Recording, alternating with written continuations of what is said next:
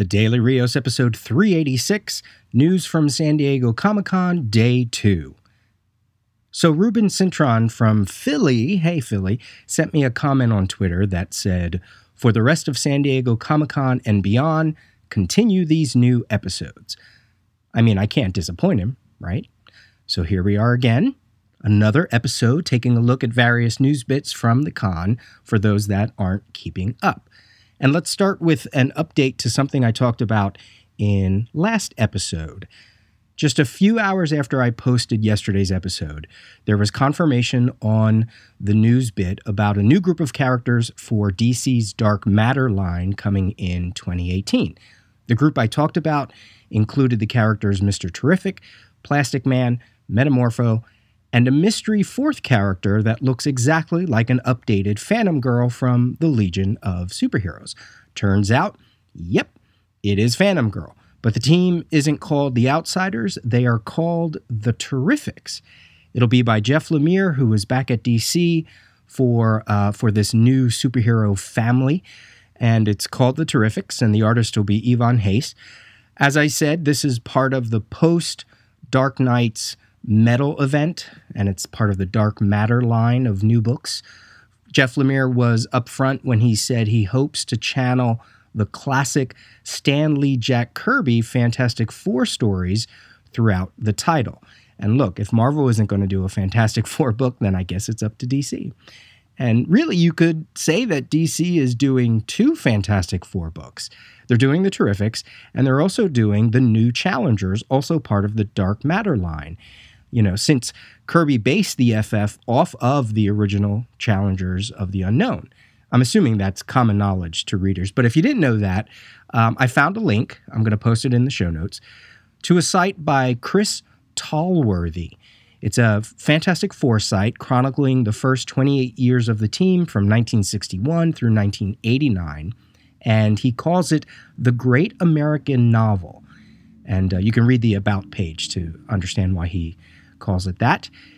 He also has a page that details how Jack Kirby took his Challengers concepts from the late 50s and continued them into his Fantastic Four stories. And it's a it's a fascinating look. The origins are similar, the first storylines, some of the rogues gallery, some of the uh, inner character um, drama. Uh, yeah, so take a look at that link. I think you'll I think you'll really enjoy it. Now, throwing Phantom Girl into the mix of the Terrifics, other than her being the Sue Storm of the group.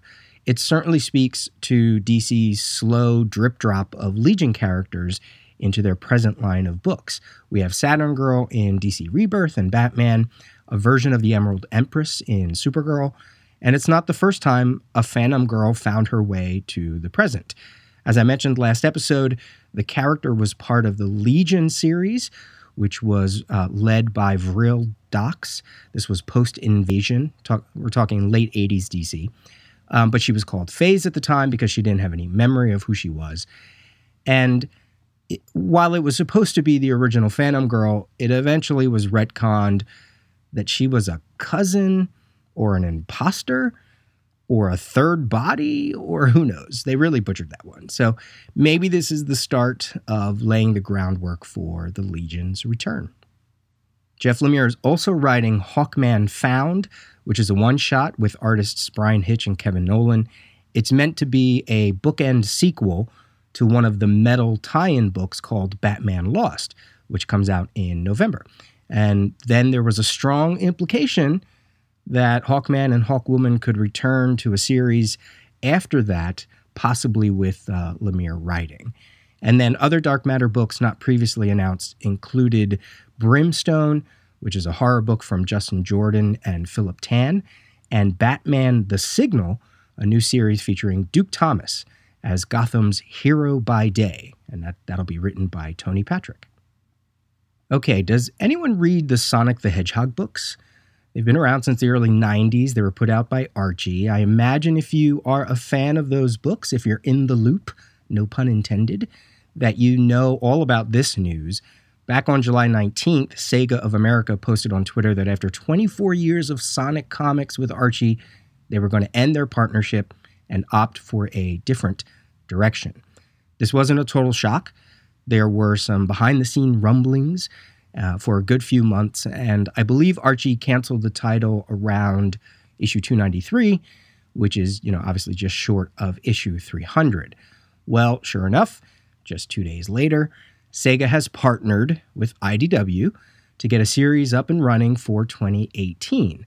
Now, there was an interesting quote in the press release from Chris Ryall, who is IDW's chief creative officer, and he states, We've been speaking with beloved Sonic fan favorite creators and new creators alike. Now, I know Sonic readers and creators felt like they were just dropped, that the storylines were just dropped, and um, that there was no way to wrap up whatever it is they were doing. Uh, they just didn't have the time to finish out their stories for Archie. But hey, you know, IDW has a track record with these things. Maybe they'll try to finish up that 300 issue run before starting a new series. Uh, maybe both could exist side by side like they did with uh, G.I. Joe and maybe Transformers. So um, I'm not a Sonic reader. I just thought the buzz around the news was interesting and wanted to pass it along for anyone else.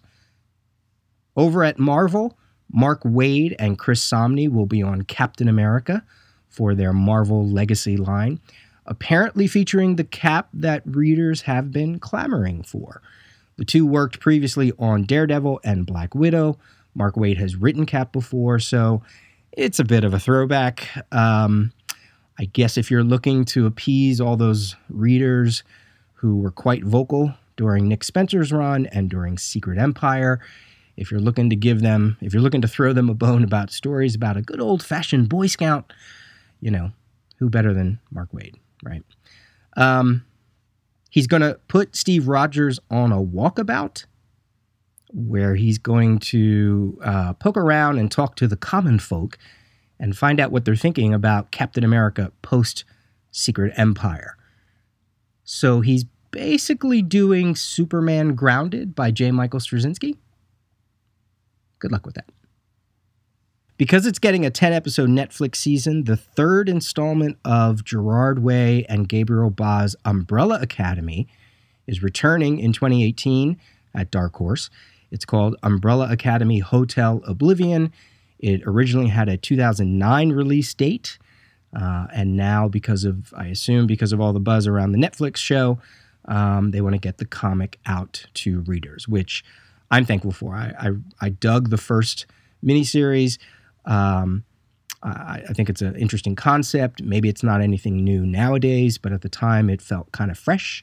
And it was what, what I find really great about it, and I did an interview with Gerard Way at the time, was to learn that he was, uh, you know, other than being a, a music superstar, um, he was a comic book guy first and foremost, and that's what he went to school for. And and it wasn't like one of those things where somebody comes in from outside comics and they have a lot of attention on them because of um, their fame. And then when they go to deliver, you know, the book stinks. No, this was actually interesting. So, you know, look, look what he's doing with Young Animal Line at DC and now another Umbrella Academy. Yeah, i am definitely going to pick it up. Speaking sort of of uh, DC Vertigo, um, we're getting a really interesting mix of, I don't know, call it Vertigo East and Vertigo West or Vertigo Red and Vertigo Blue. Um, what I mean by that is both Karen Berger and Shelly Bond have announcements featuring their new line of creator owned books, but at different publishers. So in early 2017, Dark Horse announced Berger Books, a new line of creator owned comic books and graphic novels from Karen Berger who was a comic book editor for DC and founder of DC Comics Vertigo imprint. Um, now we have news of the line's premier titles.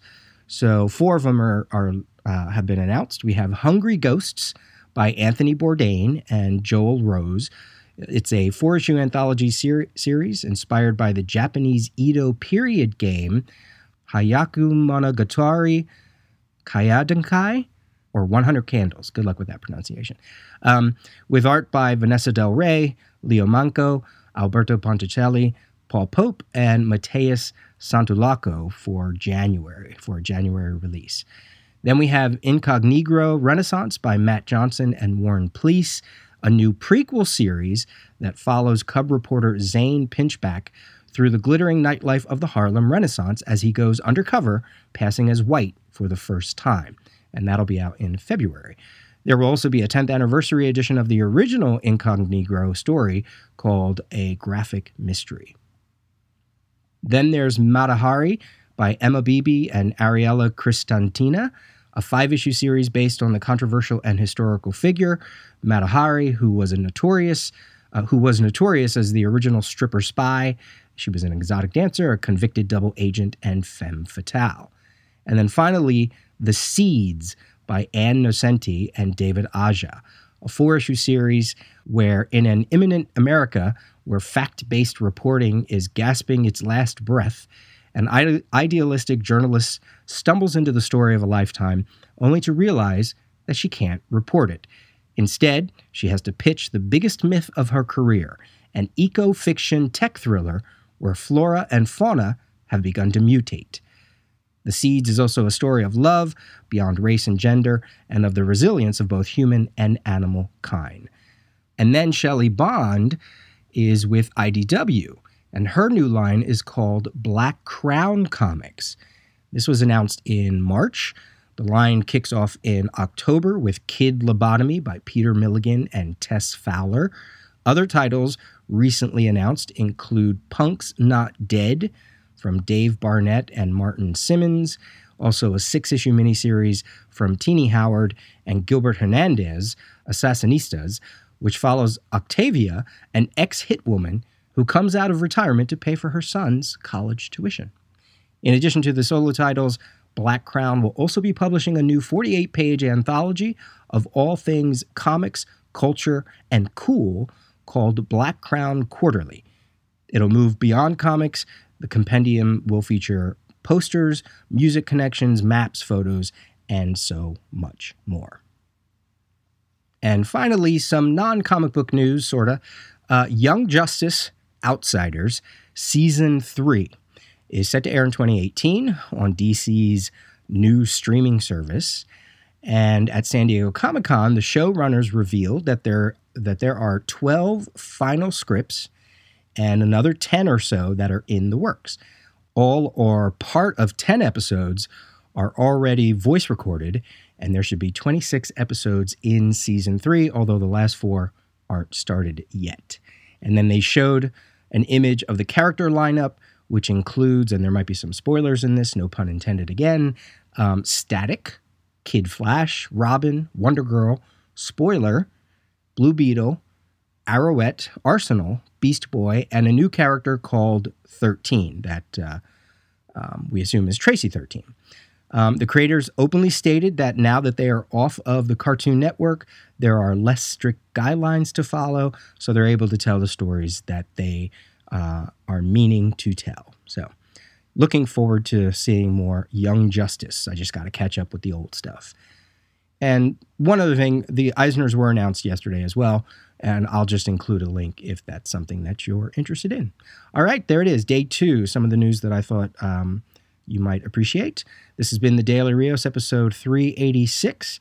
Most likely, I will do an episode about um, the remaining days of San Diego because um, I'm sure there's going to be a ton of Hollywood stuff and TV stuff, but there might be some comic stuff in there. So I'll save that for Monday. All right, have a good weekend. Talk to you soon. You know where I'm at, peter at thedailyrios.com, or go visit the website, thedailyrios.com. Talk to you soon.